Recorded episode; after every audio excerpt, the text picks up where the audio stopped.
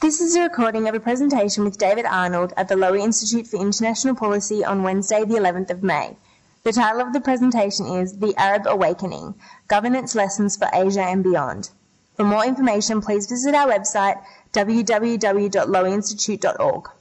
Well, good afternoon, everybody. Warm welcome to uh, today's Wednesday Lowy Lunch Club. Um, terrific audience today, which uh, could have something to do with the extreme topicality of the topic, but also, of course, the very um, the, the, the, terrific quality of our, of our guest speaker today. Uh, I see some new faces in the room, so for those of you who don't know.